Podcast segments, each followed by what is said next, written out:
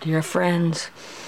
This is a brief podcast regarding the Waltz in A minor by Frederic Chopin, and let's see if we can l- give it a little listen.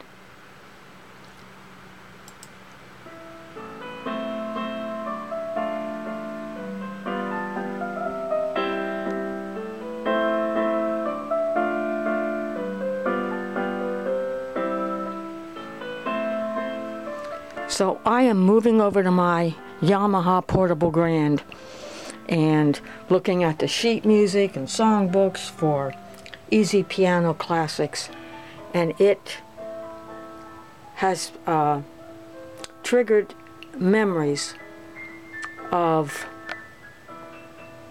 music lessons with students at a local music store. Why were our lessons between 90 minutes and two hours long every week, one day a week? Because there was a lot of discussion before, during, and after the actual performance.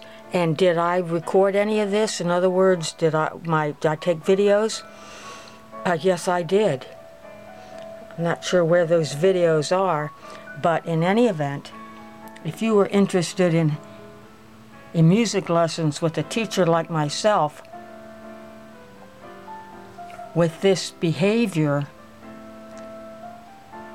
I don't know if, if it would, I think it would put everyone at ease.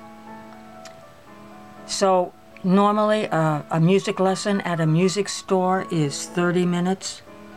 Sometimes it drags out to f- maybe 40 minutes without being charged additional money.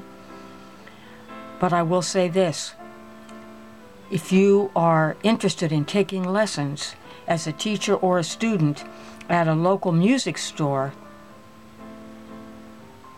find out ahead of time where the lessons are given. Are they in a private room, a studio? See, in my case, there was a very large practice room in this music store, very rarely used. There uh, was an electronic keyboard, it was a Roland, I believe. There was a piano. Um, I mean, it was ideal for the three of us. I, there were two music students.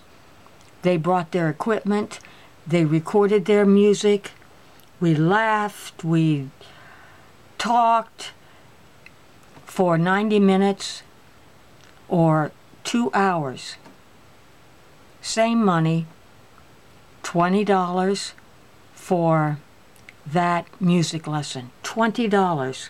Didn't matter if there was one student or three students. And then, after a few lessons, I began to invite some of my friends to come in to be part of an audience, give them the sense of